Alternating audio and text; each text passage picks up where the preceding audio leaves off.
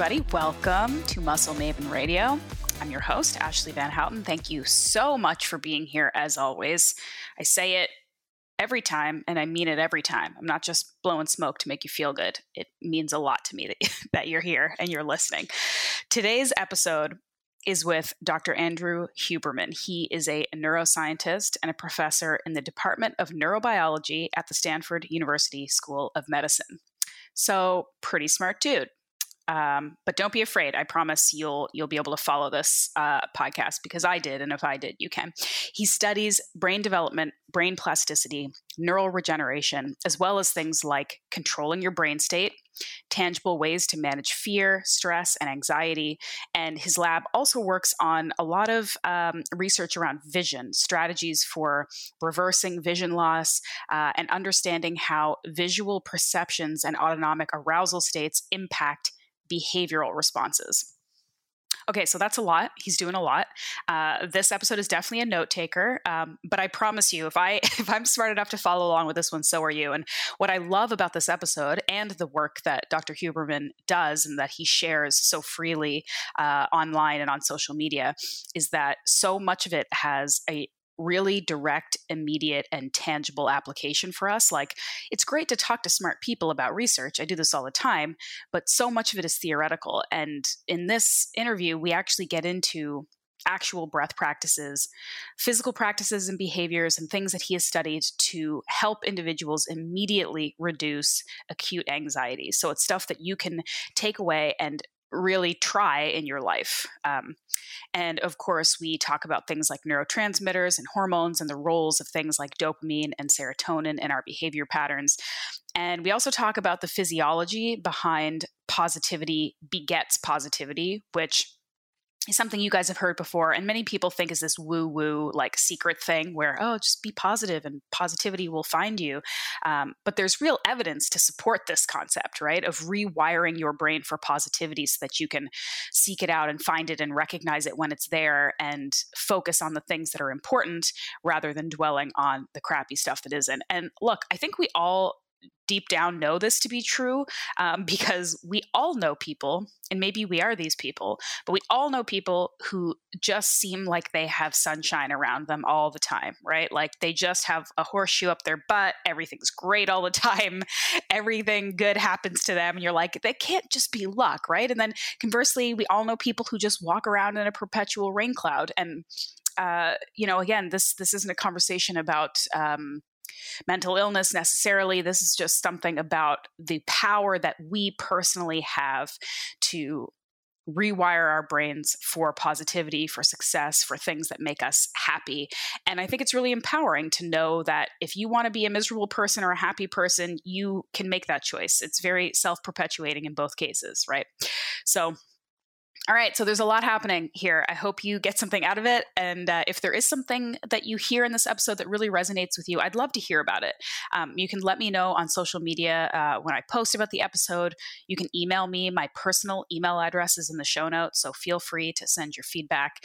And of course, you can always leave an Apple podcast review so that other people will see it and know which episodes are especially awesome. So, without further ado, here is my interview with the neuroscientist, Dr. Andrew Huberman. Welcome to the podcast. thank you so much for taking the time. I really appreciate it. I'm excited to, to dive in. So, thank you for that. My pleasure. And maybe before I kind of get into any of my questions, um, because I think you do a better job of describing what you do than I would, um, if you could just kind of tell our listeners a little bit about who you are and what you do. Yeah, so I'm a professor of neurobiology and ophthalmology at Stanford School of Medicine. So I have a laboratory. I do some teaching. I teach medical students neuroanatomy. I sometimes teach a specialty course here and there. But um, for the time being, gone are the days of teaching big undergraduate lectures. I used to do that kind of thing, um, no more. I mostly focus my efforts on research. And so I run a laboratory of anywhere from about 10 to 15 people, depending on who's graduating and taking their degree and heading off into the world. And we work on two main topics. One topic that we're very passionate about is trying to understand how to regenerate nerve cells, neurons, after injury, in particular in the visual system. Uh, essentially, trying to restore vision to the blind and trying to offset vision loss for people that are losing vision. In diseases like glaucoma, retinitis pigmentosa, macular degeneration, these are extremely common, unfortunately, and they are diseases that uh, really hinder people's lives if gone untreated. Um, just because we're so dependent on vision. So I have a long-standing interest in vision, and then the other half of my lab, um, we study what really should just be called probably states states of mind and body. So we do study stress, we study states of fear, we study um, states of pro, what I call proactive coping. Um, you could call it courage or something, but that's a little bit more psychological. But proactive coping, how to move forward in the face of intense or even mild uh, agitation, um, and how to apply that to enhance cognitive function, physical function, and just basically what you know in the common language people would just call kind of thriving. How do people thrive? So the way the way i think about that aspect of our lives is you know people can be kind of flat footed doing okay. People can be leaning really far forward. So we do some work with like athletes military high performers. People are really like trying to their center of mass forward really driving forward. And then you have your populations where unfortunately people are kind of back on their heels. So chronic anxiety PTSD, these kinds of things, and just being flat-footed for those people would be uh, would be a significant win. So we focus on all those things, and we do that um, two main ways. We do some work on mice. Mice are the species of choice for um, genetic manipulations. You can probe around in the brain ethically, of course. You know, um, this all has to be approved by many, many governing bodies, but you can poke around in the brain and try and figure out which brain areas are involved in certain kinds of behaviors generally. Now, of course, mice can't speak, or at least they speak mouse, but they don't speak human. So um, we don't know what they're thinking. Um, and so we also do a lot of work on humans. And for the human work, we do stuff like gene therapy, we, we use virtual reality. We actually do record directly from the brain of human patients. I have a collaboration with a neurosurgeon named Eddie Chang at UCSF. And he has patients that have electrodes embedded in their brain. So we're actually able to put humans into quite real scenarios using virtual reality and get a really clear sense of what's going on in the brain, what specific brain areas are active, how they feel about that, what's going on in the body and just to kind of wrap all this in a sort of a bow, you know, our real interest is trying to figure out and develop tools so that the every person can make use of the the science that's going on in our lab and other labs. So we have interest in like vision and respiration, in how uh, like motor action and movement translates to shifts in neurochemicals. We could go down any of these rabbit holes that you want. Um, and then you know i also my life is also these days a lot about public education. So things like this things like teaching on instagram. Anytime someone wants to know about neuroscience it's not i'm certainly not an expert in all areas but i've spent 25 years in this business. So if i don't have an answer to a question typically i know someone who's got an answer and I'll, i have so i have a good um, committee of people i can refer to. And so if the conversation's about you know puberty or about diet and exercise or about brain health and dementia i'm certainly not the expert in those areas but i can reach to people with a with a text or a call and usually get get some info. So these days i'm kind of spraying neuroscience info as far and wide as i can. And um, that has woven in with my laboratory mission as well Okay. I was taking notes while you were talking because I have lots of questions for you, but it was just coming up that like trying to deal in the face of mild agitation you're basically describing my life and i think probably a lot of people's lives yeah. but but another thing that kind of came up as you were talking about the work you're doing is i'm wondering has the nature or direction or even the way you're putting out um, the work that you're doing changed since you know the COVID stuff and quarantining and people being home and a whole new set of um, fears and anxieties. Has that changed how the, the, the direction that you've been researching, or not really? Because I mean, essentially, we're all still dealing with these very kind of universal fears and anxieties. Yeah. So when COVID hit, a couple of things happened. First of all, um, I noticed there was a heightened interest in science. So from the public education perspective, I was doing some posts on Instagram, mostly about um, and podcasts and talking to some large groups. Um, we actually, uh, myself and some others were talking to groups at like Harvard, some of the leadership at Stanford, um, mostly about stress and stress management, not so much about COVID. I'm not an expert in viruses. My lab uses viruses. Um, there were a lot of opportunities, and there still are, fortunately, funded by government to research COVID. I mean, there are tremendous resources being put into this. I opted not to focus on COVID itself. There are people that are far better equipped to to focus on on the virology um, and vaccine development. Um, what did happen, however, is we were running a, se- a series of studies on stress in humans, and we were wrapping those up, and we had an interest and some new funding to study the role of respiration, conscious breathing, uh, not meditation, but specific patterns of conscious breathing and how they shift physiology and how that those shifts in physiology would control mindsets and stress mitigation, all this stuff. The, the plan was for people to come into the lab like we normally do and then run them through some deep testing for hours on end and then send them back out into the world. We decided to pivot. And by we i mean a, a colleague of mine who's super interesting a guy his name is david spiegel he's kind of the world's expert in clinical hypnosis he's a psychiatrist in our department of psychiatry he's done really important work in pain management trauma treatment um, breast cancer treatment he's um, just a, a really amazing human in terms of how he um, thinks about the mind and the role of, that hypnosis could play. Anyway, David and I teamed up and we pivoted to doing these studies on respiration remotely. So right now, the first line of recruitment just ended. Um, maybe at the end we can talk about. We're always recruiting subjects now from the outside world, but what we decided to do was to monitor people. We we entered an agreement, a WHOOP um, who the Whoop Strap folks are, you know, who make these sleep bands and they also measure breathing and some other things, were kind enough to um, donate. Um, I don't have any formal relationship to Whoop, but they they were kind enough to donate um, uh, about 125 Whoop straps, which are now on people's wrists right now. I was actually looking at the data this morning. Those people are out in the world. Each one of them is in a group where they're doing different types of breathing so, you know, there's all this talk about breath work, Wim Hof, Tummo, uh, box breathing, et cetera. I've, I'm really interested in how those shift the f- people's physiology and then how those shifts in physiology allow them to either better cope or not cope. There's never been a systematic study of all these. So right now, people are doing their breathing every day for about five minutes, specific patterns of breathing, where their data is constantly getting pinged in.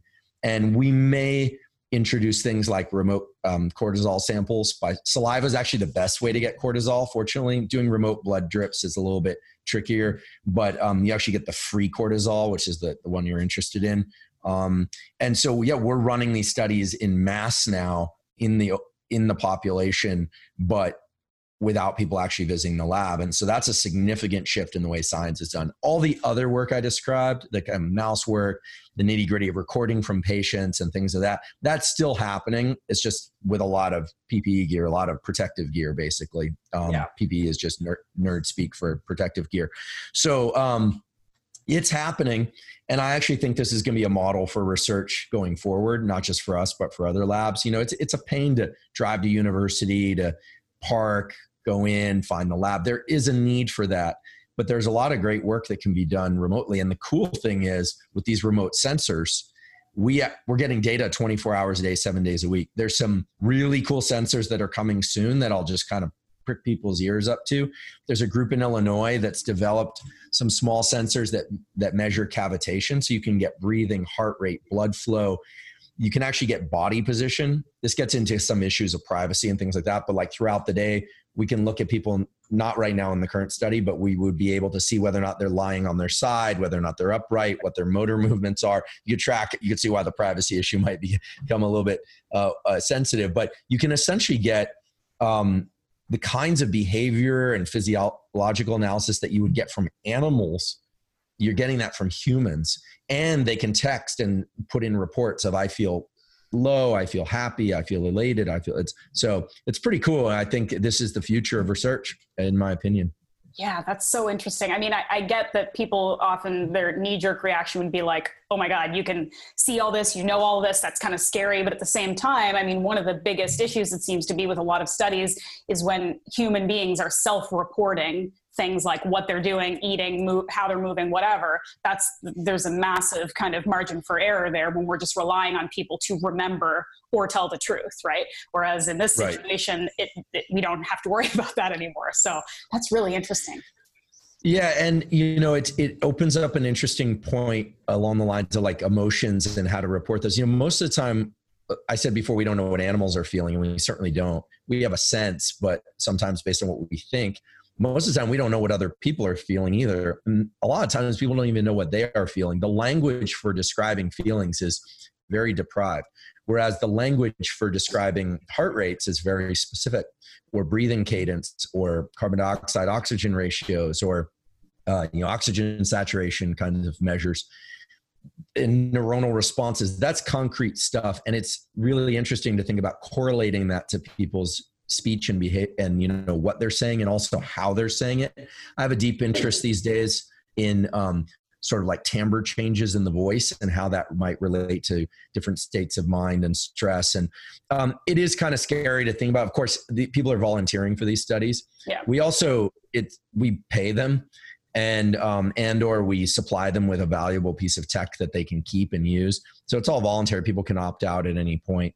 Uh, uh, excuse me. And I just think that um, we can learn a lot. Like one of the things, there's a lot of fear nowadays about AI and machine learning and this idea that like robots are going to take over the earth. And I, I'm less concerned about that. What is cool, however, is AI can tell us things that we won't know. AI is smarter than we are in a lot of ways. So what I mean by that is like let's say we were to acquire all your data for a month long period, you maybe you adopted a new breathing practice that for you didn't feel like it shifted you that much in the moment or maybe it did.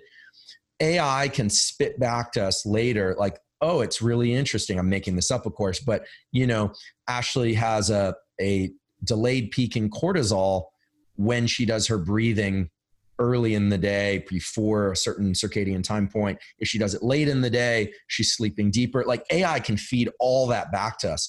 We can't, you know, otherwise, if we go in with a pre existing hypothesis, which is how science is done, and we say, oh, we predict that this breathing will lead to blank, blank, and blank. The issue is we can miss a lot of the other interesting stuff because we're only look, we only know what we know.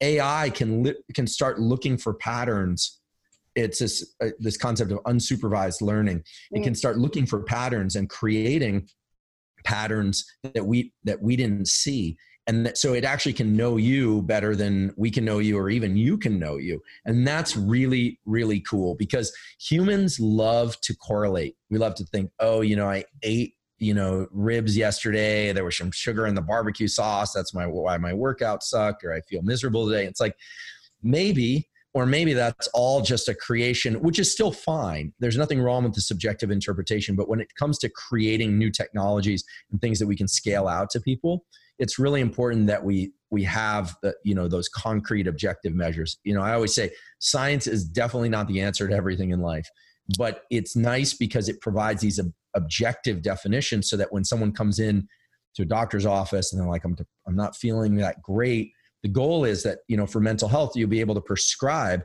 five or six things in a very particular way with some high degree of certainty that they're going to shift in the right direction and then be able to monitor them so i'm very excited about ai um, for those purposes yeah. I mean, I, I would agree that probably com- computers taking over the planet is like the least of our worries right now.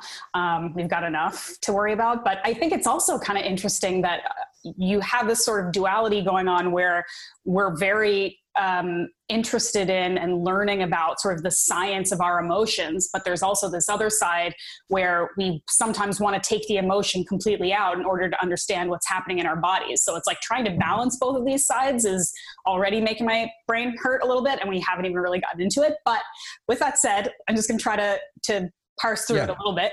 Um, sure. So one of the things that, and we were talking a little bit about breathing, and and you were saying earlier, you kind of um, made the distinction between breath work and meditation. Um, and I, I'm interested in this because I've had such a struggle for years and years trying to incorporate meditation um, in a consistent way, despite every single successful person I've ever talked to saying they have a meditation practice, and every single smart person I've ever talked to saying you got to do this if you want to be, you know, successful and happy and not stressed out.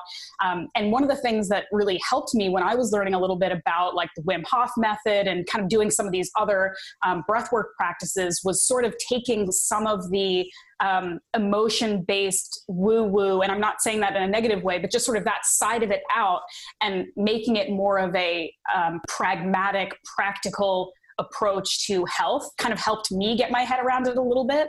Um, and so I'd love for you to kind of talk about the work that you're doing in terms of, you posted the other day, and everybody that's listening has to follow you on Instagram because you post so much good free information on there. It's incredible.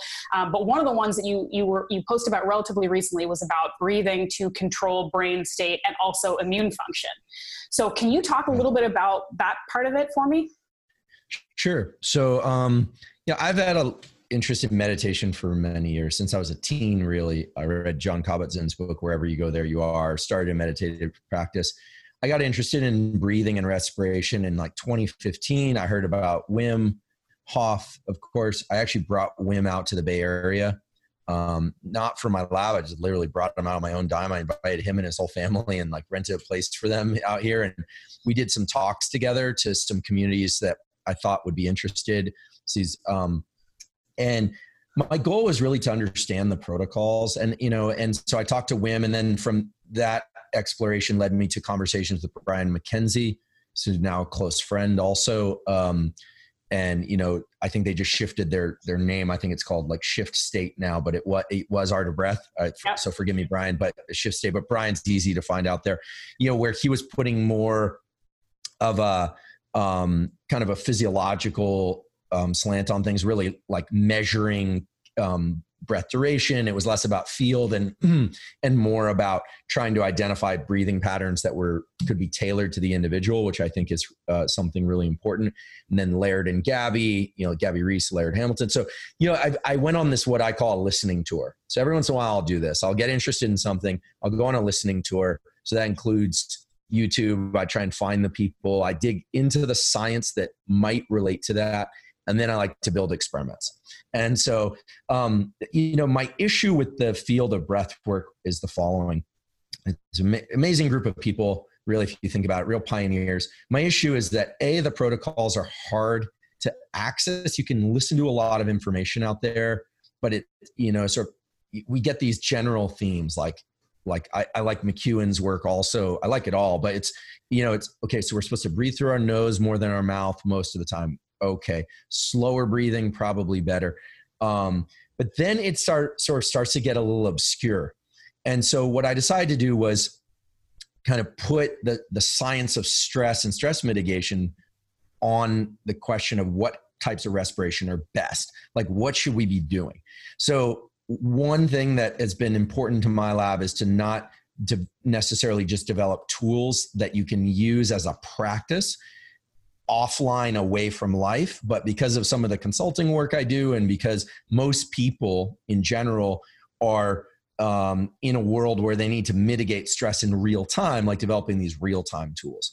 So i went into the literature. It turns out that there are studies dating back to the 30s identifying a particular pattern of breathing that people do spontaneously which are these double inhale long exhales which are called physiological sighs. We do them periodically throughout sleep now there's very good data um, showing that these double inhales followed by a long exhale are also what spontaneously occur in claustrophobia. So as people get stressed, they don't realize they're doing this, but they start entering this pattern of. And so animals do this, dogs do this to relax. Look at your dog right before it goes down for a nap basically it boils down to there have now been identified a set of 200 neurons very small number of neurons that are in the brainstem which control physiological sighs so to me this was really exciting. It's like mother nature installed a set of neurons in all of us and in all animals to calm ourselves.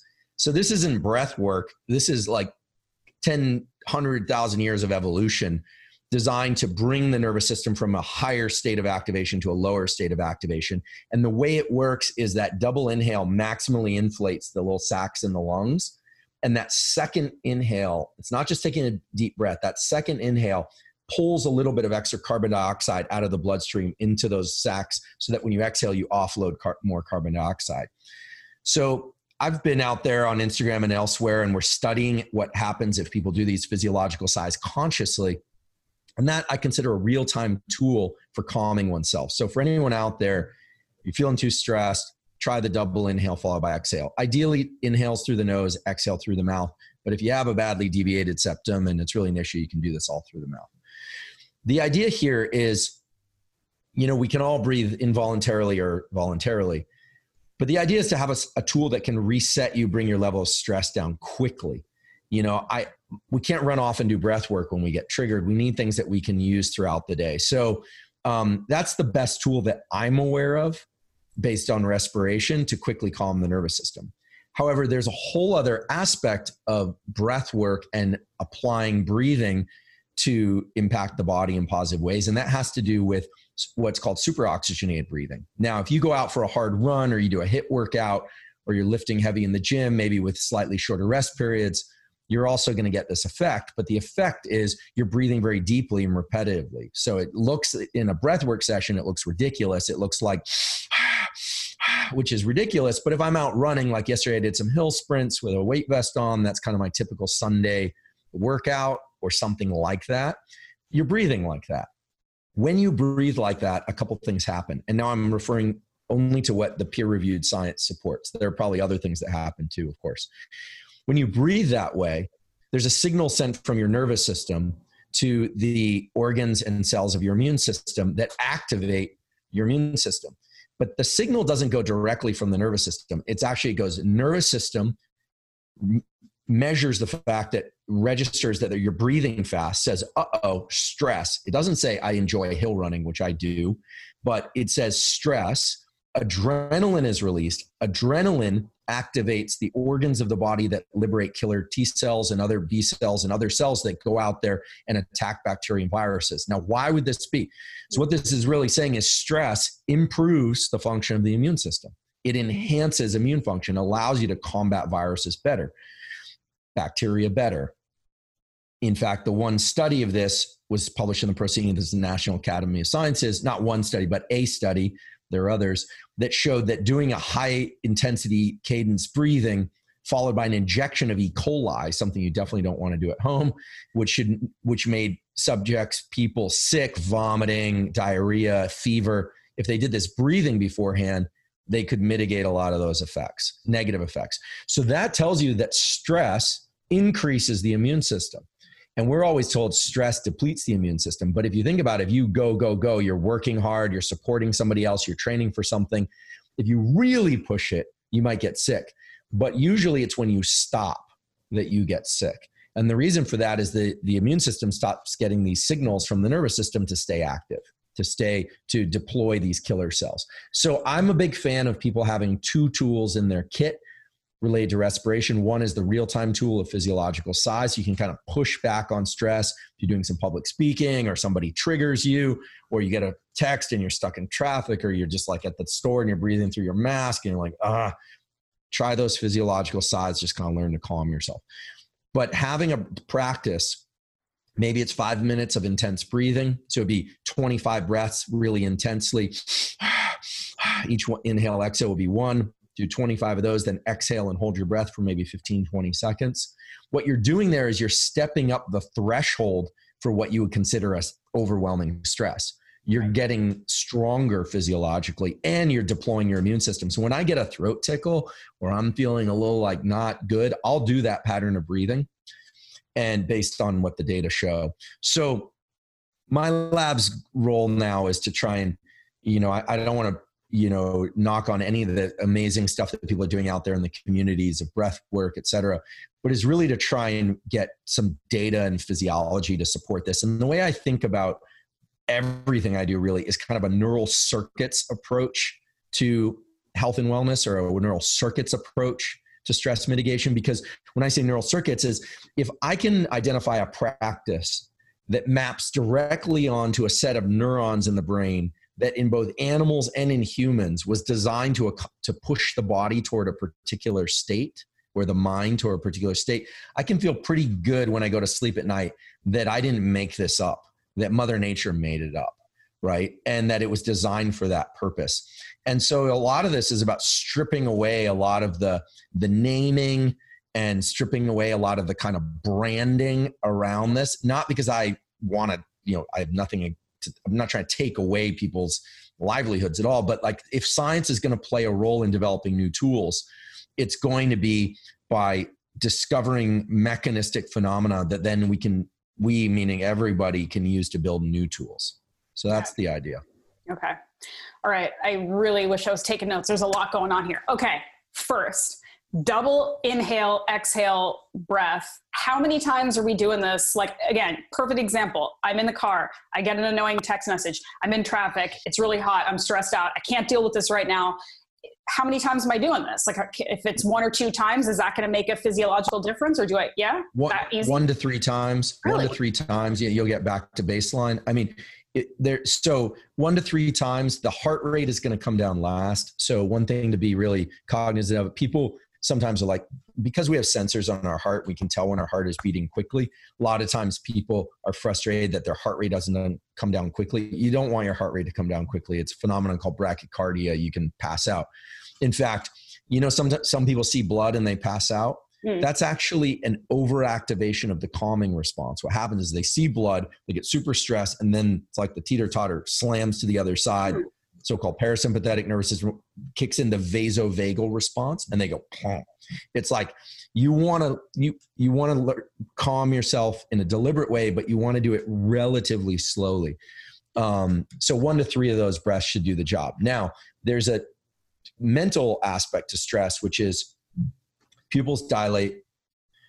That brings certain things into focus so you're able to see that text message at that you know mother nature is so smart. She sets your focal range directly to the to the location where you're going to get the most information about the thing that you're going to stress to not about the beautiful sun setting in the background not about so everything else becomes annoying. You know if there's a kid in the back seat you're like shut up you know whereas normally you wouldn't say that perhaps to your kid.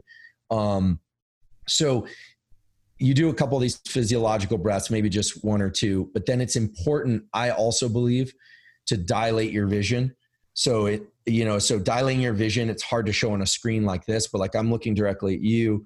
So i can look directly at you through like a narrow cone of attention like this or what i can do is broaden my cone of attention so i can see the room around me and you. I don't lose any awareness actually. So i'm not moving my eyes i'm keeping my head more or less stationary and i'm just kind of dilating my gaze. That will allow the stress response to subside even more quickly. Hmm.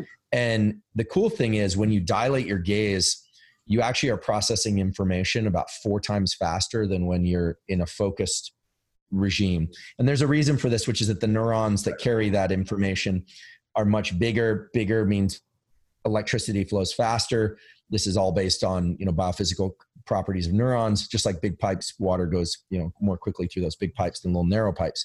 So this is actually the mode of vision that allows you to catch a ball when running. It's what allows fighters to um, you know sort of like block or slip punches that they're not looking directly at the fist coming at them. And this is what um, in communities that work in high stress high consequence um, environments so military first responders they talk about situational awareness. Yeah. situational awareness is that dilated gaze. It's that calm state you know and when you interact with people in those communities what you find is especially the really um, expert ones, they're they tend to be pretty calm, and yet they're pretty aware. They're not like calm like my bulldog, like checked out most of the time, horizontal. Yeah. Mm-hmm. They're very aware, and it's um, and this is a, a, quality or an attribute that can be trained up. Mm-hmm. So having that that panoramic vision is great. It's also panoramic vision and optic flow of things moving past you is what um, naturally occurs when you go for a walk or a run or a hike when you look at a horizon. So there are a lot of natural behaviors that that capture and create this visual state but you can deliberately do it. So this is the cool thing about respiration about vision. They just like muscle movements they're perfectly fine to work on their own. You don't have to think about your breathing all day to breathe you can consciously take control of it. You don't have to think about how you're looking at the world but you can take control of it. So when stress hits i would say two inhales followed by an exhale that should be a reminder to yourself to dilate your gaze a little bit. Doesn't mean look around like this. It just means dilate your gaze, get a little bit of a sense of where you are in the world, right? And then the cognitive switch should allow you to react to what's going on in a much more deliberate way. Now, of course, if you are an immediate threat, under immediate threat, you don't want all that. You want to be full blast, adrenaline in that tunnel because you want to respond and save your life or the life of somebody else. But most of the time, the stress that we're experiencing is not of that um, kind of acute uh, severity, and you you're perfectly fine, probably much better off being in a calm state of mind. Um, I always say stress promotes a sense of agitation, tries to get us to react. So you feel uncomfortable with stress because your body wants to move and you're not moving. It's also why we say things that we shouldn't say when we're stressed. It's the muscles, the nerves and muscles that control speech are they're just like primed to go. So, and I, you know, I'm guilty of this. You know, it's something I work on. A generally pretty calm guy, but when I'm in it with certain people, I'm like, I'm not going to say anything. I'm not going to say anything. It's my stress's fault. It's physiology's ex- fault, not exactly, mine. exactly. And there, and then you find yourself reacting, and you're like, yeah. "Damn it!" Well, you were, you know, you, um, me, I was too far down that um, you know stress scale and so having tools to, to do this is essential I, I, think especially in this day and age not just because of covid but if you look at most bad decisions incarcerations um, bad violent acts in any direction between any groups most of the time i mean there's sociopathy and like but most of the time it's because people failed to regulate their state of mind Mm-hmm. And so their body just got taken down this path. It's not an excuse for bad behavior, but I think everybody could stand to improve their life quality by learning how to control these states of stress by physiological sighs, panoramic vision, but also having a practice that will ensure that their their threshold, their trigger point is much further out than it would be had they not done that practice. Sorry, guys, I'm interrupting my own damn self here to tell you about today's show sponsor.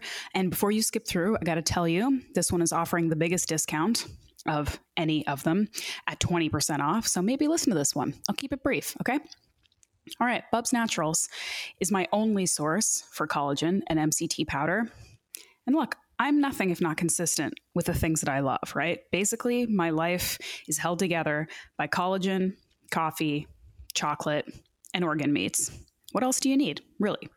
But anyway, Bubs makes the best collagen of all of the kinds that I've tried, which is a lot. It mixes better than basically any other product. Uh, their MCT powder goes into my coffee every morning and makes it delicious and creamy and full of healthy fats which is great for people who are trying to, I don't know, stick to a lower carb thing, a keto thing. If you're trying to compress your eating window and you want to have something to tide you over in the morning, it's perfect. Um, the company also gives a full 10% of their earnings to a charity that supports military veterans, which is a cause near and dear to my heart. Um, and that's basically unheard of in the industry to give that much money to a philanthropic purpose. But they're basically a company that focused on giving back first before making money, which honestly is very unique today. So they just happen to make really great products. So go to bubsnaturals.com, use the code MuscleMaven, get some collagen for your gut health and your beauty, get some MCT to support those low carb goals, and you're doing something to help the world and make it a better place at the same time. So bubsnaturals.com, code MuscleMaven for 20% off. And now back to the show. Yeah, this is so fascinating. Yeah. I feel like the visual vision side of this could be like obviously an entire podcast on its own because um, there's so much kind of going on there. But and I also it's funny you talk about the situational awareness thing and and that it can be learned, which is a great thing. I think that the community I'm in has taught me a lot about that to the point where lack of situational awareness is like literally my biggest pet peeve like i it, it drives me nuts mm-hmm. how completely how oblivious some people are. But anyway that's again maybe another entire podcast. But i want to go back to the discussion around stress being um, a positive thing in terms of building your immune response and your immunity. Um, and there's got to be i mean i think it's probably safe to say that most of us want to be able to build our immunity continue to build our immunity continue to build a positive reaction to stress that we can manage it better and manage our emotions better and all of those things. But there's got to be like a, a law of diminishing returns with this at some point right? Because why else then are we talking about this balance between uh, sympathetic and parasympathetic, and we want to be able to come back down and be relaxed, and that's where we recover and, and rest and get stronger. So there's got to be some level where this just constant stress and then just dealing with it isn't going to be a good thing, right? Yeah, so I think uh, a good rule of thumb, and here I'm gonna, I just want to um, put a disclaimer. I'm gonna, I'm gonna include some suggestions about practices that a fitness-minded community might consider implementing, or anyone might consider implementing. Some of these have strong scientific support. Some are areas that I'm speculating a little bit about how to implement that science, and I just want to draw a line there because you know my credibility in life has a lot to do with how much I rest things on peer-reviewed, publish data versus emerging science. No one even knows what that means, uh, but people talk about it, you know, and then things that people can actually do because I think people care about that. But so, you know, we know that now that heart rate variability is good. You, throughout the day, you want to have periods of high heart rate and low heart rate. Um, no one can say you want X number of waking hours, high heart rate, X number of hours, low heart rate, and low and high are this much over your resting heart rate. I mean, that's all going to get worked out over time, in part through the sorts of studies we're doing with those Whoop bands and the sleep stuff and the breathing stuff, and other groups are doing that as well. But it's not a fine science yet. But I think it's fair to say, based on your question, that it's fair to, to respond by saying that you want peaks in sympathetic activity. Sympathetic always makes people think it's being sympathetic, but obviously it's sympathetic being the stress response, and then periods of parasympathetic activity. And the better that you can toggle back and forth between those, the better off you're going to be in terms of immune function. So, so critical to immune function is a period of deep rest. We call sleep every 24 hours. Not every 36 not every 28 but every 24 hours. For some people that's four hours. For some people that's eight hours. What do we know about sleep? Just sort of like some bullet points that can in, that map to immune function that i think don't get discussed enough.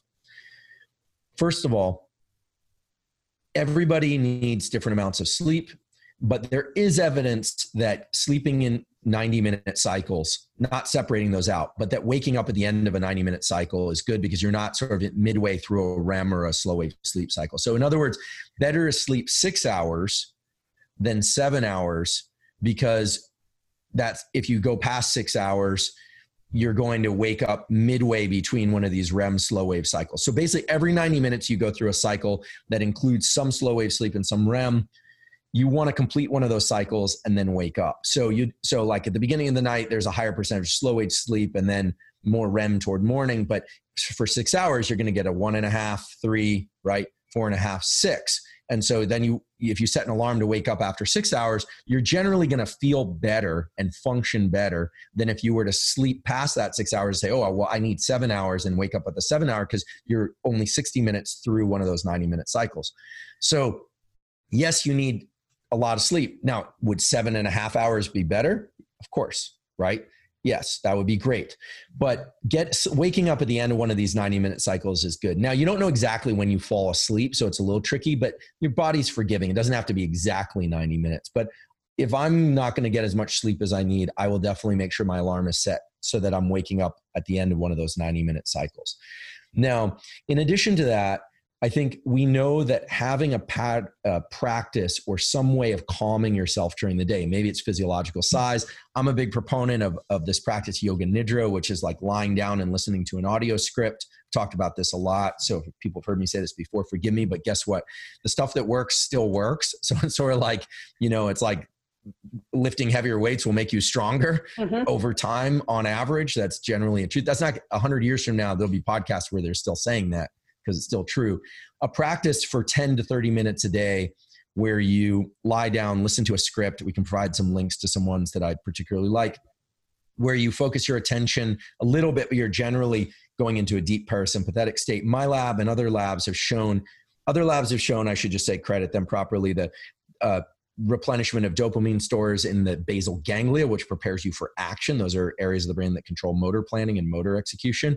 Um, our lab has shown that you can mimic sleep like states. I fundamentally disagree, although respectfully disagree with the people that say you can't recover sleep. I think a period of deep hmm. rest of 20 minutes or 10 minutes during the day can reset cognitive ability. We've seen that.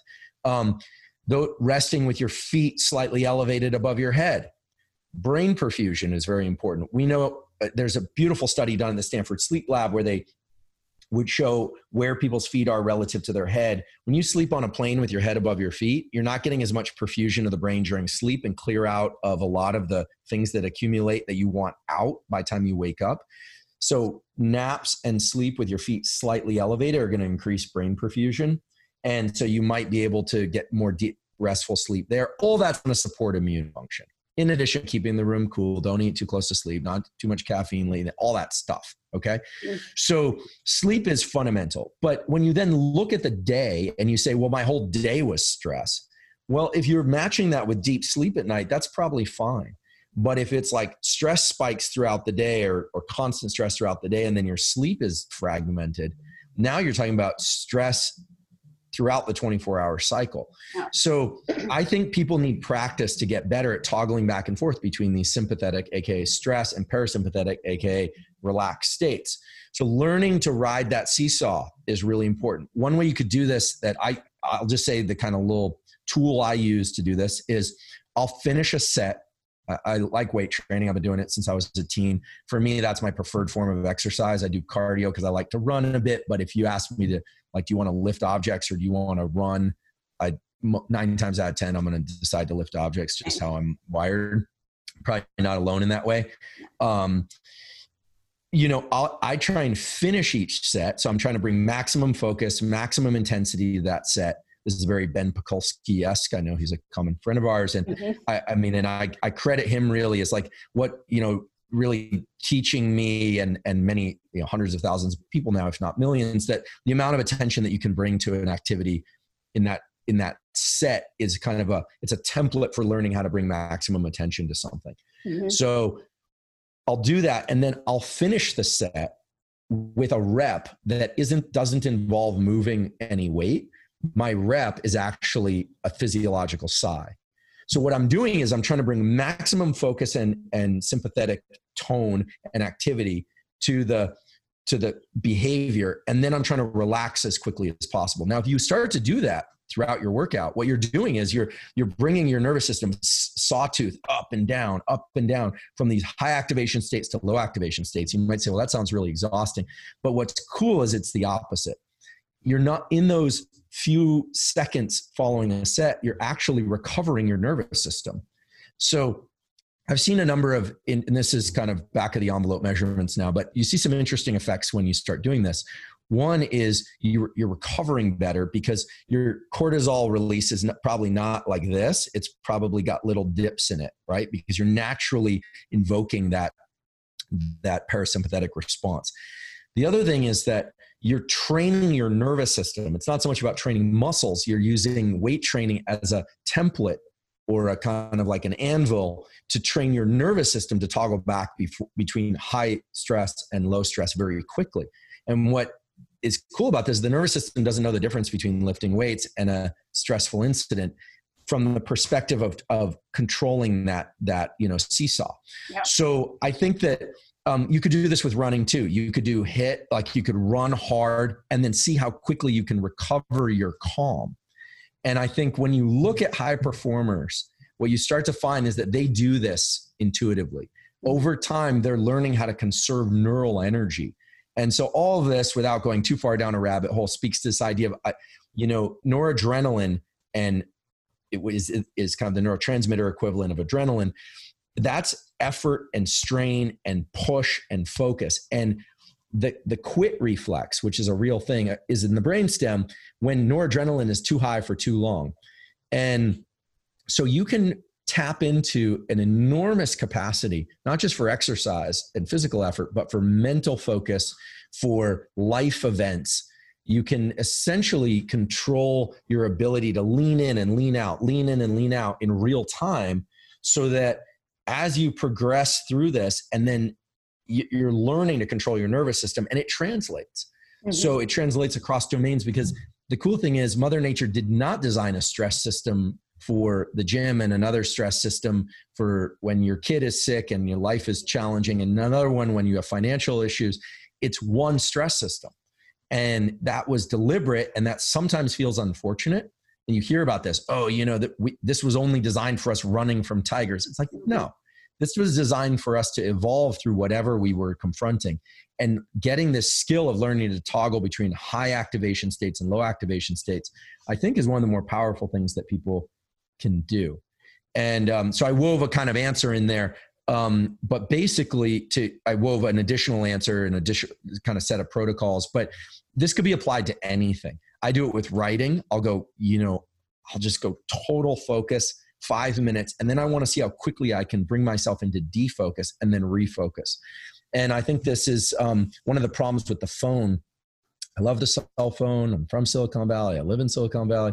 But one of the problems is we are throwing away every opportunity to deli- to what I call deliberately decompress. So we people finish a set, they're snapping a selfie, they're looking at Instagram. I'm guilty of this too, by the way. I'm not. I, I engage in these behaviors too. You finish a meeting or a podcast, you walk, you go immediately to your phone. And so what's happening is you're training. We have to think about what are we training our brain for? We're training our brain for constant, like looking for points of focus and then where you hear people saying yeah i don't sleep well or if i sleep i don't sleep enough or you know i've kind of I, think i have ADD and you know some people might have ADD but i'm thinking like yeah you might. You gave yourself ADD congratulations. You trained ADD so i think that right now is a beautiful time and opportunity for people to start training themselves for learning how to toggle their focus and defocus regimes. We all have these mechanisms and uh, anyway that's that's the way i think about these things nowadays mm-hmm. i'm going to try this for my workout because what i like again about this approach is that it's pragmatic and it's realistic because a lot of people that are very busy, that are very type A, that are very ambitious, just telling them, like, well, just don't do your life's work that is going to be busy and stressful and you're going to have long hours. Like, just don't, don't do it that way because it's not practical. No one's going to do that. Like, everyone's still going to keep stressing themselves out. So, figuring out a way to be able to kind of move in and out of these sympathetic and parasympathetic states, I think makes a lot of sense. And it also reminds me of something that we talk about a lot on the podcast, which is for nutrition side of things, this concept of metabolic flexibility, right? Instead of saying, all carbs are evil, never eat them again, or you should only eat this way, or whatever. It's just having this resilience and this flexibility to adapt to whatever your situation is and be able to use whatever fuel you have and kind of move in and out of these things. I think that's really important. Um, and it's really important too, because I think, you know, what you said that my brain wanted to immediately sort of rebel against it, but then the more you talked, I was like, okay, I get it, is this idea of, okay, well, if you're stressed, if you're in a high stress kind of lifestyle all day, as long as you're getting deep restorative quality sleep, you're probably okay. But the reality is, most people aren't able to do that because they don't have that, right. that flexibility yet. Most exactly. people who are stressed all day are not having a good night's sleep, right? But we can teach ourselves to do this. Yeah, and I think a 10 minute um, deep relaxation practice, it's not just about the 10 minutes of deep relaxation you get during that practice. It's training your nervous system to be able to relax on demand when you need to sleep because you know it's very hard to control the mind with the mind. I can't just say sleep or don't stress. You have to use physiology in order to gain entry points to those states of mind. Yeah. one thing is since you mentioned nutrition and i'm guessing your audience is is um, you know very interested in this you know there are states like intermittent fasting which will enhance your ability to focus because you've got low levels of adrenaline in there right? Now if you're super hungry your attention is going to shift to hunger but one reason why, for instance, you know, like I'm a I'm a caffeine till noon kind of guy, like, and yeah. then caffeine and water till noon, and then, um, and then I eat. But one reason why, like, low carbohydrate diets or early in the day or intermittent fasting early in the day, they bring you focus is because those carbohydrates naturally trigger the um, parasympathetic response having a full belly will do it too though. So if you're you know if people are eating if they're on carnivore and they're eating you know two ribeyes full belly is a trigger for the relaxation response. It's going to make you sleepy right? That's actually one of the slower but more effective ways to calm yourself is to eat a lot of food just by volume. So I've created a, a, system for myself, and this is just what I do, and I don't know what works for other people, but I'll just, you know, wake up, eat cap, you know, drink caffeine, and I tend to get my workout in mid morning, ideally, although sometimes early. Do the bulk of my work, drink caffeine, focus, focus, and then I'll eat something, but I'll generally eat pretty low carbohydrate because I don't want to crash in the afternoon.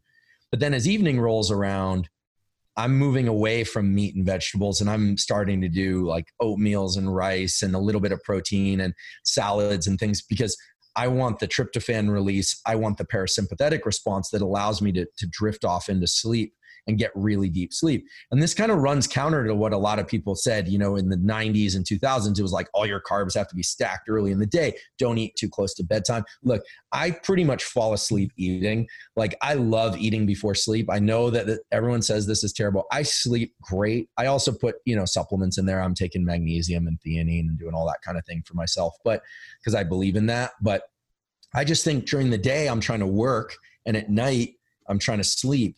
And so I'm going to generally try and get my nervous system in that regime. So a little bit of fasting, lower carbohydrate, caffeine early in the day, hydration. And then I actually pull back on hydration as I get back yeah. toward night. And the reason is there's a, this isn't glamorous neuroscience, but it's accurate anyway.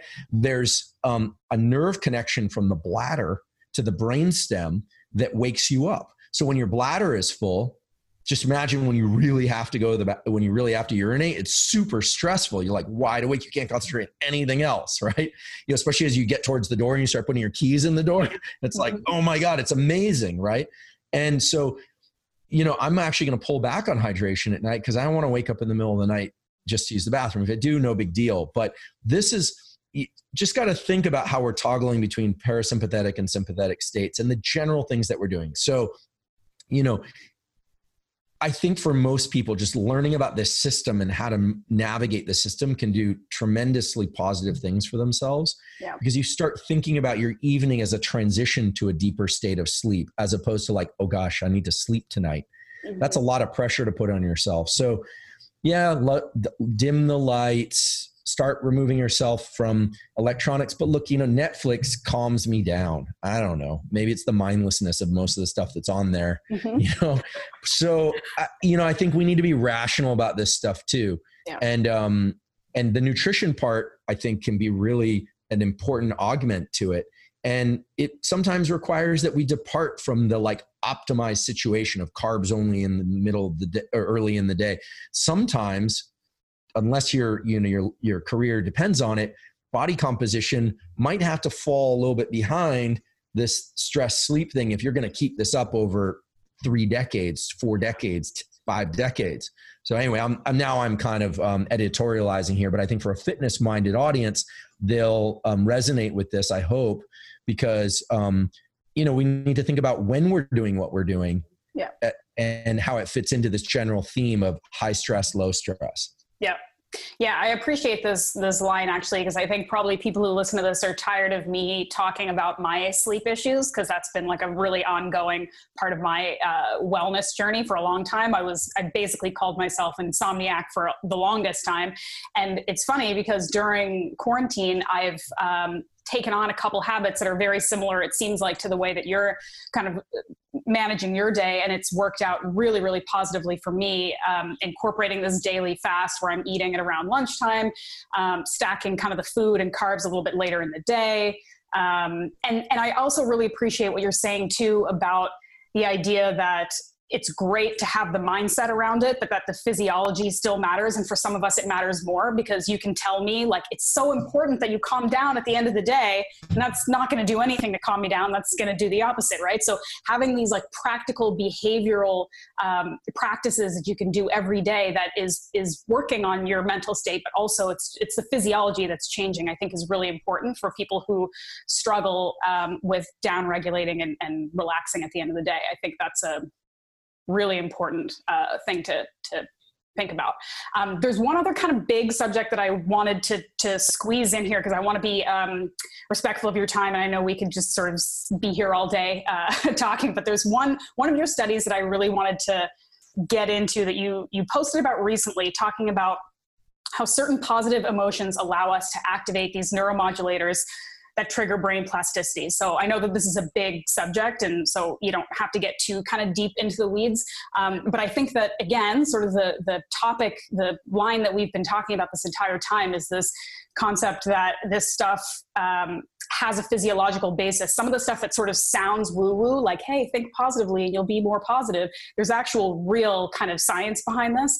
Um, and so I'd love for you to talk about it, but I also, the natural sort of pessimist in me would love for you to also talk about is that not also true for, for negative emotions? Because we all know the sort of Eeyores in our life where, you know, negative thinking begets negative thinking and it's like this, this cycle. So is there any evidence that, that thinking positively has a more effective cycle the negative thoughts or no? Yeah, so I'll answer the second question first. So, look, the, basically, you're born, you're raised, and that raising period from about birth to age 25, your nervous system is really um, getting customized for your experience, for better or for worse, right? And you know, I have real um, sympathy for you know when people have traumas or things that those get wired in one trial learning. You know it only takes one car accident one bad event in life. You're not you're not going to forget it. Yeah. I'm sorry. That's that's the reality. You're not going to forget it. You can revise the emotional relationship to it but mother nature really wanted to highlight certain events and make sure that we avoid them as, as much as possible in the future. We could talk about this phenomenon that um, the psychoanalyst called the repetition compulsion, whereas people continually throwing themselves back into the traumatic event. Yeah. That was Freud had the idea that this was an attempt to try and resolve it over and over, but it seems a little bit like a you know no no rational animal would do that, right? My dog, well, he's a bulldog, so he's not really scared of anything, including skunks. But like I'm trying to think like of things that he doesn't put himself. Oh well, he hates the vet. He hates going to the vet. So it only takes, he's not like going to continue to go back to try and resolve it, but humans yeah. do that. But yeah. the idea here is your brain is shaped on those early experiences for better or for worse. I always say the great thing about childhood is your brain is really plastic. The, the sad thing is, is that you don't control everything. Then as you become an adult, you control more of your brain, your activities. You make generally most people can control more of their life, but their brain isn't as plastic, but there are ways to access that. And we'll talk about that. So negative experiences throughout the entire lifespan will always wire rewire you quickly and easily. And that's unfortunate but it's designed to keep you safe. Now when we say negative experiences we need to define that really clearly. The brain doesn't know negative experience versus positive experience. It only knows neurochemical states. And the interesting thing about adrenaline is that adrenaline is kind of like a highlighter like hey things are different now than they were a moment ago. Hey let's change how the way, the way you behave. Pupils dilate breathing fast heart rate. Let's change the way that you're going to behave. So adrenaline spikes cue you and cue your brain to ways that you might need to change in order to avoid those adrenaline spikes. And here I'm talking about very intense adrenaline spikes, huge amplitude adrenaline spikes usually coupled with huge amplitude cortisol spikes. So not the kind of healthy variability and stress we were talking about before, but like boom, yeah. boom. You know, we're talking trauma. We're talking really stressful days. We're talking t- bad stuff. Okay. So, yep, that cues synapses in the brain to rewire, and it, it only requires one trial. However, we know that the adrenaline and noradrenaline associated with that is limiting in that if you are constantly in a regime of high stress, there's a kind of a neural fatigue, kind of your uh, kind of a quit reflex. It eventually is depleting. It really depletes you. This is why people who really do everything from a place of like revenge, anger, and like, I'm going to prove myself mm. for 10, 20 years, after about 15 years, those are the same people who are like, on transcendental meditation retreats, you hope, or sadly often you know sometimes commit suicide or, or do violent acts. You know these are like unhappy unpleasant people because it was all plasticity from that grind grind grind. Now that sometimes can be a stimulus for great growth in the other direction. The other direction is plasticity in response to positive emotions. So this is the really cool thing is you have these neuromodulators as they're called dopamine and serotonin in particular that are released under very specific conditions that are every bit as powerful at controlling neuroplasticity. They can open up neuroplasticity, they highlight certain events for change. And you say, okay, well, what activates those? Well, let's think about serotonin first. there's so much talk about oxytocin out there. I don't know why, but like oxytocin is very slow. It's not, you know, when you when I see my dog or if you you know or people like are with their partner or you might get a little bit of oxytocin release. The big oxytocin release is associated with the prolactin system for the bodybuilding fitness minded people. You think about prolactin. What is prolactin oxytocin? tends to be kind of slowing down of goal setting behavior, quiescence, calm. So that's kind of prolactin oxytocin. Serotonin is a neuromodulator that's released very often if we engage in gratitude type practices. Now, for some people, this means sitting there and thinking about how blessed they are to have the ability to think they're blessed or the ability to breathe or the, the, the few things they have or the many things they have. For other people, a gratitude practice is already happening, but more subtly, where you eat a really good meal and just feels good, or you go out dancing with friends or partying, or you have a meal where, or you connect with somebody, you're like, it just feels good. Now, it feels good because Mother Nature is very smart. She installed these mechanisms so that there were feel good chemicals associated with certain types of events that are act as cohesion, as glue for humans to evolve. This isn't an accident, okay? Mm-hmm. And this doesn't depart from any religious leanings if people have them. Whether or not this came down from like God, the universe, and Mother Nature or whatever, like these are mechanisms. I'm open to all ideas. I'm just talking about the mechanisms we can measure. And I don't say that to be politically correct. I say that because um, biology, none of the biology that I'm talking about is divorced from any other line of thinking that might lead to that biology. So we've got this feel good thing and it cues us to do more of that. It highlights synapses in the brain like, oh, I want to do more of that. Then there's a reward system, which is the dopamine system, which is about goal directed behavior for anything that's outside our immediate possession or experience. What I mean by that is you write down a goal I'm going to win this competition, I'm going to get that degree, I'm going to raise this much money, I'm going to get into that school. And that you don't actually have the thing you need yet, the thing that you desire. So Mother Nature installed dopamine as a release system that says, go out and seek that. And what dopamine tends to do is it tends to put us not into states of calm, but states of kind of heightened activation. Yeah. Now, that heightened activation is able to push back on that norepinephrine a little bit and give you steam or gas or fuel, whatever you want to call it, that will allow you to extend your effort over long periods of time while feeling good. So that's somewhat technical, but here's the here's the kind of key takeaway. If you're going to pursue things, you've got to figure out ways to dose that pursuit across the day and across the week and across the year and years with gratitude. Why? Because it recovers your ability to access that dopamine system. And why and with things like self-reward, telling yourself, I'm heading in the right direction. Not I've achieved my goal, but I'm forward action agitation is good for me because that's me in pursuit of my goal. When you do that, a powerful thing hap- happens is you're able to keep that noradrenaline level at bay. And so you don't feel that burnout and that grind, mm-hmm. right? It, a couple ways to access this. So now some practical ways to do it. One thing is a good example would be if you're really like really grinding and exhausted and someone cracks a joke, where you laugh to yourself at how hilarious the situation is because it's so miserable, that's actually you, will feel better. All of a sudden, people feel better. That tells you it's not hormonal, it's not testosterone, it's not estrogen, it's not oxytocin. That is dopamine. Or you're working hard, you're working hard, and you're like, uh, and you you get a text from somebody, you connect with somebody, and you feel better that's not oxytocin or prolactin. That's serotonin resetting you. It's the resetting these circuits that say to the nervous system, I'm safe. I have the resources I need. If I were to slip, I would have resources. I would have some support and it buffers you to be able to lean back into effort. So, what I'm describing here are things that people naturally do, but by putting some mechanistic explanation to it, you can start to see how, like, for instance, the team that wins the Super Bowl, i have always been intrigued by this both teams are going all out.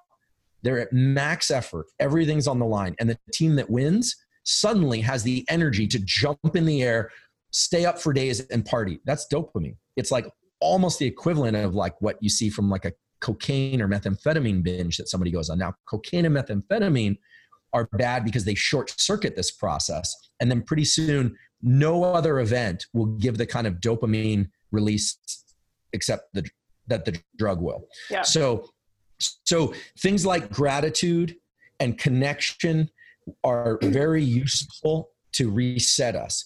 Things and even that can be appreciation for a meal. It can be appreciation that you even have access to your pure body weight or weight workout. You know it can be the fact that you're still alive whatever it is. You know people think of gratitude as complacency but it's not. Gratitude is a reset button that allows you to lean into forward action. And then forward action needs to be heavily dosed with gratitude compassion for some people but really it's more like gratitude um, self reward. And people think self reward means going, oh, you're doing a great job, even though you're failing. That's not what it is. That's positive self talk. And frankly, I think all of us know that that's a bit of a lie, right? What it is is let's say I go and I have a terrible workout or I fail to get a certain amount of work done. I need to step back and say, I can't change that. That happened. But if I reflect on it by saying, you know what, I was at in effort when I did it. It was a struggle, but I was in effort all of a sudden you'll notice that the whole process isn't degrading but it um, your energy but it resets your ability to lean back into effort. And again these are ancient mechanisms that evolved for the specific purpose of animals and humans being able to pursue goals over time under conditions that were very trying. So i think people should learn to toggle back and forth between this dopamine serotonin system.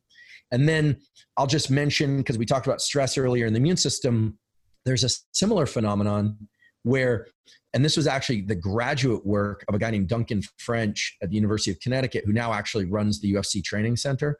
Really mm-hmm. interesting guy, has a PhD in physiology and some other things as well. Very, very interesting. Um, showed that adrenaline and dopamine are linked to testosterone release in the short term. So if I get a spike in stress, people always think stress kills testosterone. You know, everyone's like, yeah, but only if it's tonically high for long periods of time. But stress and those kind of intense events act like competition, high effort, high stress actually increases testosterone in the short term. So we've gotten away from this understanding. Here are the cocktails. The cocktail is noradrenaline, dopamine, testosterone, that kind of kit of effort, focus, go after it, get after it, get some, let's hit this hard, just do it, pick your favorite saying. Mm-hmm. Then there's the rest and relax, serotonin, oxytocin, sort of quiescent, parasympathetic, relaxate, gratitude, those kinds of things. So you've got bins and you need to learn how to reach to one bin or the other in order to move through your life events. And so I think when you look at somebody or I talk to people who are burnt out, they've often been spending way too much time in this bin over here. And then these are the kinds of people, that at least out here in Northern California, they're like hanging out down at Esalen, sitting in the baths. No, no, just Esalen's beautiful, by the way. It's an amazing place. Um, so I'm not knocking on them, but it's very quiescent. It's very peaceful. You're not going to see anyone like hitting pads or like screaming primal. You might see people screaming primal screams, but this kind of thing. And they kind of go on like these retreats. They try and find themselves. Often they get into psychedelics, which I'm not even going to touch that topic, but that's here's what we should be doing if you want to be able to function, we should, first of all, I think we should be teaching our kids how to toggle back and forth between these states without any chemical support. Just learn how to focus, learn how to defocus, learn how to sleep, become a good sleeper. You'll be a successful adult if you learn how to do that. Learn that as a kid. And then as we progress into adulthood, taking whatever challenges we have and learning how to do this. And then we saw this during COVID, and I was guilty of this too. It was like Zoom, Zoom, Zooms all day not getting into optic flow and decompressing my mind, not thinking about what I do have at first. And then pretty soon everyone's like, oh my God, this is exhausting. Yeah. So then it's like, I need a vacation, right? Vacations are wonderful. We were talking about vacations before we started, you know, but I think I feel like I'm always getting vacation during the day because I can drop into these states that are you know deeply parasympathetic and relaxing. So anyway that was a very long-winded answer but i tried to kind of um, pepper in descriptions of tools because everyone's life circumstances is different. Some people have kids and they're trying to sneak in a 12 minute workout. Some people they're a fitness athlete and they're trying to do that. Other people are academics and it's like you have to tailor this stuff to your own life regime. That's yeah. Yeah, that's the idea. I'd like to take this moment to interrupt the incredibly informative and entertaining podcast that you're listening to right now to tell you a little bit about the show sponsors who are actually allowing me to have a podcast that can run and provide you with lots of entertainment. So bear with me for a hot minute while I tell you about these companies. This episode is sponsored by two companies. The first one is Paleo Magazine, which I'm sure you're already aware of. They are now an online resource used to be a print resource. Now they are focusing primarily online uh, for everything related to the paleo lifestyle and ancestral health. That's food, that's exercise, that's research, that's sleep, that's stress, that's everything you can think of. Um, the digital subscriptions that they offer now give you access to hundreds and hundreds of delicious paleo recipes and hundreds and hundreds of high quality curated articles, research, interviewing experts. And I know that those are good because I wrote a lot of them. So I know they're good. Uh, and they're constantly going to be updating uh, the content there so that you can get access to new information and new recipes and lots of good content and reading. And you can get full digital access to this online sort of portal um, with subscriptions as low as a dollar 25 a month. So they're basically giving it away. It seems kind of like a no-brainer when you think about how expensive magazines are these days.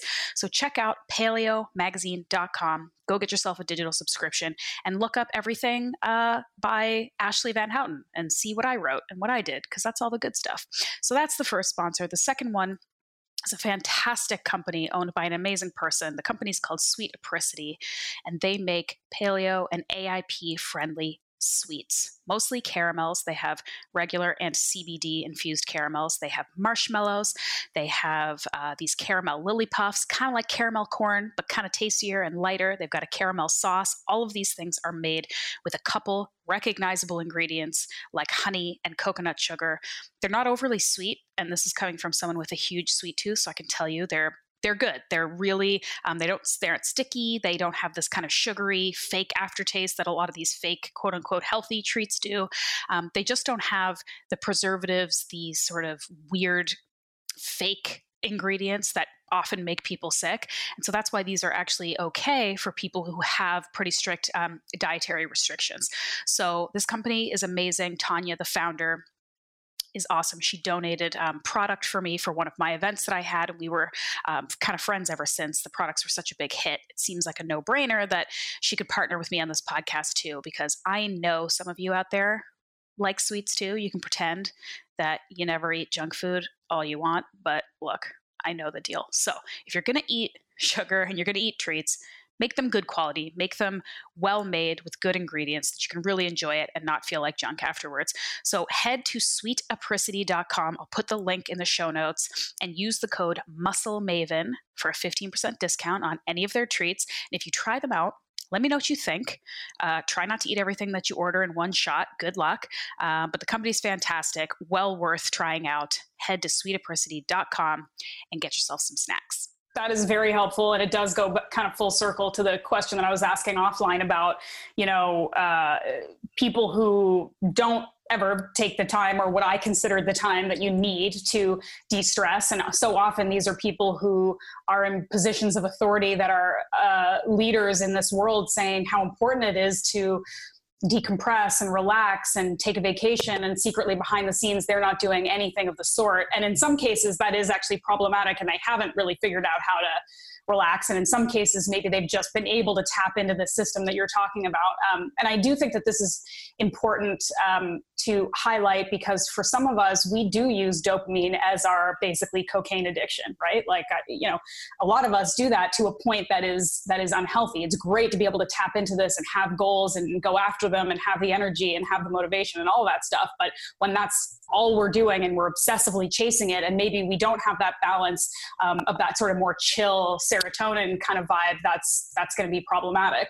Um, so is that and just to kind of just to kind of close the loop a little bit, that's sort of what you're saying about this kind of daily gratitude practice and this breath work and sort of these little like small ways throughout the day to kind of create that balance. Is that what you're doing to to to level the dopamine serotonin a little bit asking for a friend because i definitely think i've got some imbalances Absolutely. as far as that goes okay Absolutely. And you know, you know, in Ayurvedic medicine, they talk about these like phenotypes, like uh, you know, pitta and kapha, mm-hmm. like fire and water. I think there's some reality of that. You know, like I mean, I look at and I, some of it's probably a little bit genetic, right? So you know, um, like I didn't know Pakulski until recently, but he's very calm, even the cadence of his voice.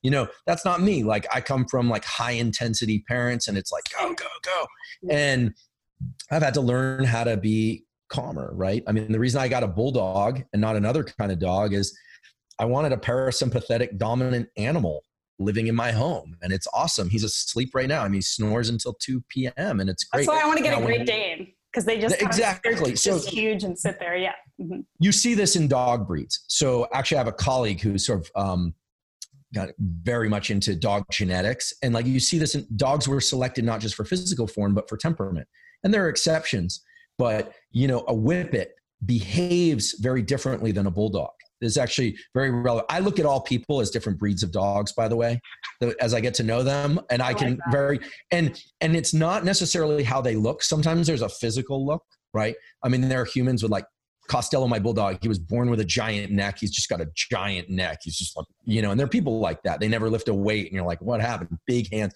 thick wrists. Mm-hmm. So there probably are some genetic fingerprints to this stuff. But I more look at it in terms of like spontaneous movement, for instance. If you look at a, at a pit bull, I happen to like pit bulls, provided they're well trained. Pit bulls, their tail's always going, and they have a lot of oscillatory activity in their nervous system. It's they're they're set for action, right?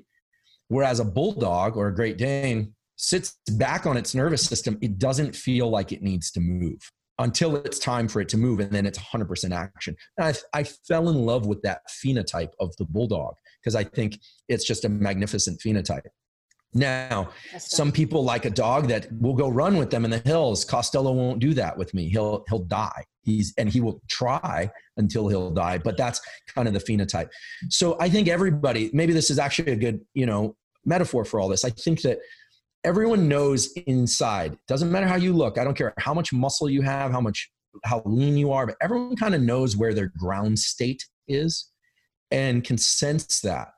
And you see this a lot, like if you're in conversation with some people. I have a friend, he's a neurosurgeon, phenomenal neurosurgeon, at UCSF. He is a very calm guy and he blinks very seldom and he moves quickly but slowly too you know in that kind of like very everything's deliberate there's no spontaneous activity in his in his nervous system and his job and he are optimally matched for one another. His job is to go in and do work that's on the on the spatial scale of fractions of millimeters and get it right every single time. Failures are not tolerated. And so people that have more spontaneous action in their nervous system are going to probably be better suited for certain things. Now we can all do better or worse by sh- learning how to shift ourselves in a particular direction. So if I'm really go go go, I've noticed for instance that I tend to get locked into go mode so I have to guard against that and learn to kind of quiet my nervous system if I'm going to sleep on a regular basis. So I like to, I think everyone should ask themselves, didn't think we were going to go here, but you know, what, what breed of dog, dog am I? Right? am I a bulldog? Like at my core, are my parents bulldogs or are they stressed out neurotic people? Now, maybe you've got one parent that's really stressed and one that's very calm. And oftentimes you see this in couples. They learn to, they kind of match for the nervous system state that they're trying to achieve. It's like one, mm. sometimes they're both super high stress, sometimes they're both very calm. You see this naturally. And you see it in the kind of ways that certain kids are comfortable playing by themselves. They're very deliberate. So find out which dog you are. And then every dog needs to, regardless of breed, needs to learn how to lean in and how to lean out of effort. Now, it's important. So, is it good to be a hedonist? Sometimes to just really bask in pleasure of certain things, provided they're safe and constructive you know how to is it good to be really aggressive and go after things sure one thing that that concerns me about the phone people talk about dopamine hits and likes and this i don't think it's dopamine at all. Hmm. dopamine you recognize as a real peak of like awesome. That might come through if you like really do something you're excited about and it goes public and you're getting a lot of positive feedback. What i think is happening is i think people are getting a lot of that serotonin through communication by text and through um, and through communication on Instagram. And just, I, I mean, I like going to social media from time to time because I see my friends. I can, you know, I can communicate with my friends. I can see what they're up to. And but the idea was it was supposed to reset us to lean back into life. And so you're supposed to put that away and get after it, whatever you're after it happens to be. Mm-hmm. So I think that um, the theme today, obviously, I, you know, I didn't plan on going here, but is really about learning how to toggle back and forth between these high activation states, low activation states, training that. And as well, learning how to toggle between focusing on what you don't have so that you can pursue it and focusing on what you do have so that you can reset and pursue it. Mm-hmm. And I think that this is the, you know, I don't claim to have any secrets to life, but I think that when I look at the whole of wellness and fitness and I look at the pain points that I see people experiencing, I think we could all do well by learning to ride this back and forth on a sometimes moment to moment basis and mm-hmm. sometimes on a weekly basis. And we all have in us a tremendous capacity. And people, there's this kind of promise of capacity, like hidden in all these amazing stories that you can now find on the internet, which I enjoy, is this idea like there's this other capacity like i'm not accessing i'm only accessing 10% of what i could do with my brain or 40% of my physical effort. Here's the deal folks. There is no little vault or reservoir that you're going to crack open. You're not going to get this massive pulse of dopamine and testosterone and suddenly be able to do those things. Uh-uh. The the the hidden vault is this process that i'm referring to that's what you see in high performing communities. This is what you see in athletes that have long productive careers. I work with some folks and know some folks in the tech community. One owns, I, I can't mention his name, but like the largest, you, you use his technology every day, you know, and he has a practice every morning of doing specific patterns of breath work, of walks without technology. He's learned how to drop deep into those states so that he can lean into what arguably is one of the more challenging career paths I've ever witnessed mm-hmm. because his plan is to do that for yet another 20 plus years. Mm-hmm. So the secret sauce or that like secret thing is the thing is the ability. It's a it's a process. It's not like there's no switch that flips, at least not for very long. Yeah. I actually love that this is where the conversation went because I think that's something, like I said, on, on every level and in every aspect of health and wellness that I try to talk about being a generalist myself um, and somebody who I like to say that I know like a little bit about a lot of things instead of the opposite is that it just doesn't make sense to try and teach one way of being healthy or being calm or being strong or whatever because we're so bio individual. There's certain physiological bases that are going to make sense for a lot of people, but beyond that, we need to like figure out what works for us and do the research and do the hard work and ultimately be flexible and resilient. I think in the face of anything that kind of comes at us. So I think that that's a great way to kind of um, bring this full circle and, and and round it out here. And it's funny you talk about Ben being like super chill talker because when when I came on and started co-hosting with him, that was something that I had to work on because he he brought me on to have sort of a different perspective and a different kind of personality there, and someone who's a good enough talker that can kind of ask him questions, but after the first couple episodes, I was like, I need to figure something out because it's like I'm on like fast forward, like talking like a chipmunk, and he is just like super chill and it was very um, it, it didn't work it didn't fit. So like i've kind of brought him up a little bit where sometimes i'll tell a joke and he'll actually laugh at it and then but also i've managed to like kind of bring things down a little bit and be more calm. So it's funny how you can you can certainly learn these things but you can also play off different people and situations and learn that way as well if you've got some some self-awareness. So it's just it's interesting. I still speak like a chipmunk on speed but like less so than i used to so you know, we're all a work well, in progress. You know, right? well, so it's interesting that, um, you know, I think for interpersonal communications and working with people, it's extremely important to know where we're at. So that whole thing of like, what's our breed of dog? Like, you know, like what breed of dog am I? What's, um, I think it's really important for people to know where they're at and then have some range. You know, there's a very interesting literature I'll just mention because it has to do with interpersonal relations. And, and now people hopefully have the understanding of the, the ground rules for this, why this will make sense. So let's say that um, there's signals sent from the body to the brain, because there are, at a certain frequency. And when those signals are coming in at a great frequency, and my perception of the world outside me is going to seem slower. So I'm in line at the airport or the grocery store and I'm feeling a lot of myself somatically. I'm feeling think tung, tung, tung, tung, tung, like a Morse code signal. Bing, bing, bing, bing, bing, bing, bing. The person in front of me is going to seem like they're moving slowly.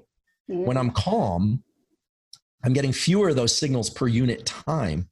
And I'm going to be patient because the, the speed that things are moving outside me kind of matches my internal state, right?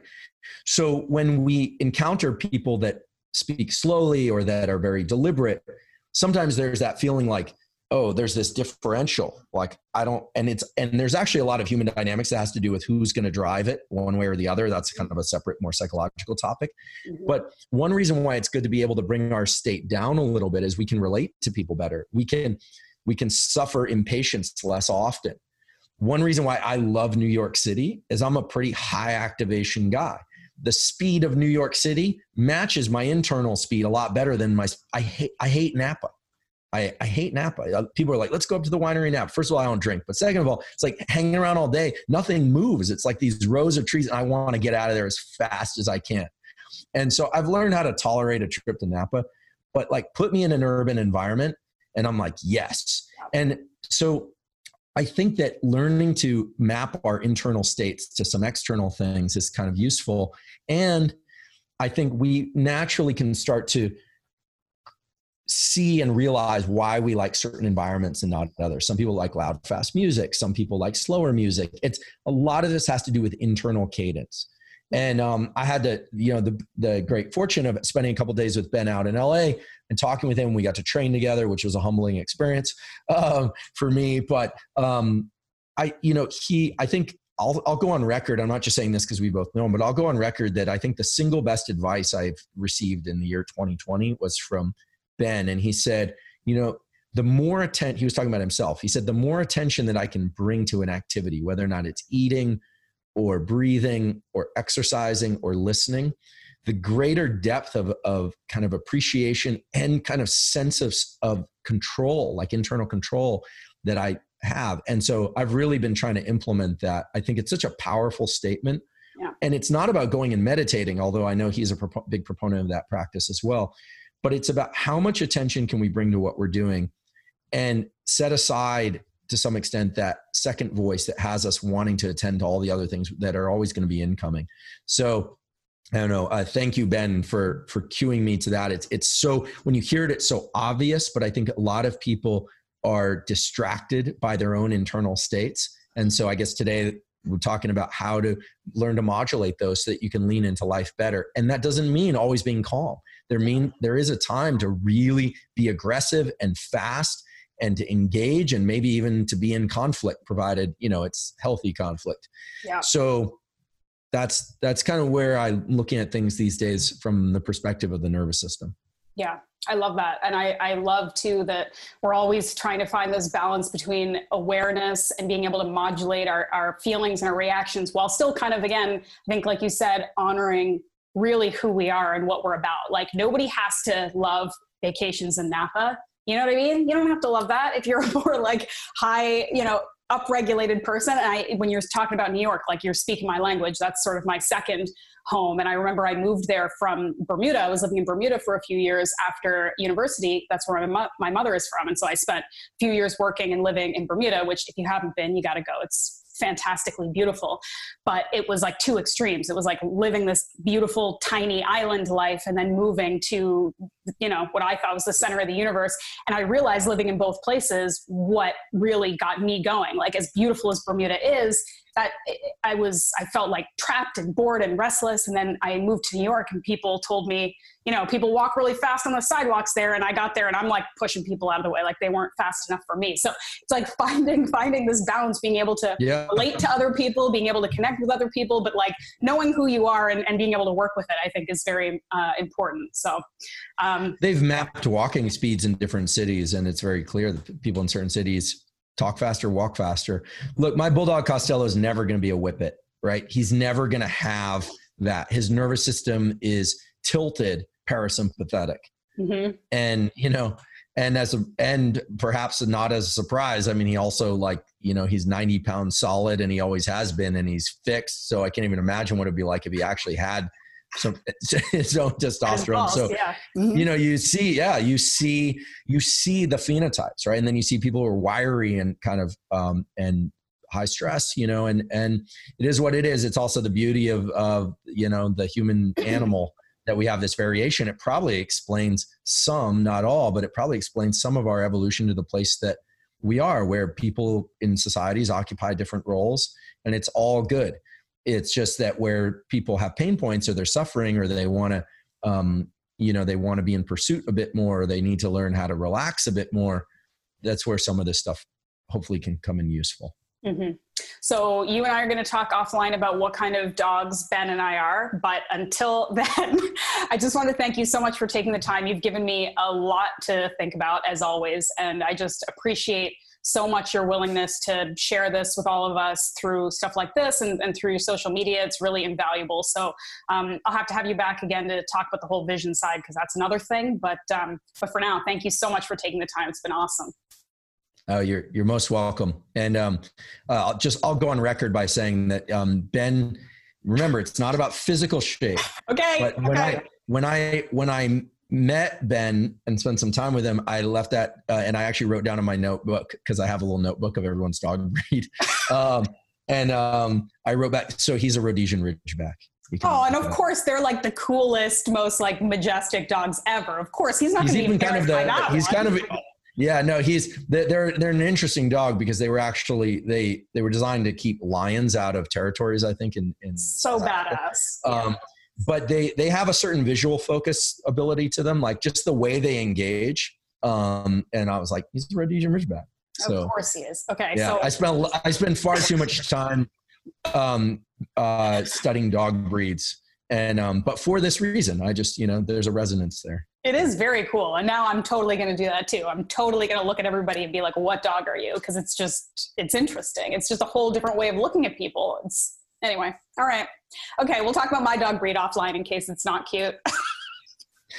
that I have to spend time with somebody in person, in, person, in order to, to yeah. be able to know what it is. And then it just comes to me. I can't really like look for it. But yeah. and sometimes it takes years, sometimes it's immediate. But um, whatever yeah. the fidgetiest dog is, that's probably me. But we'll we'll when we can get together in person, you'll tell me. All right, fair enough. All right. Thanks, Andrew. Thank you.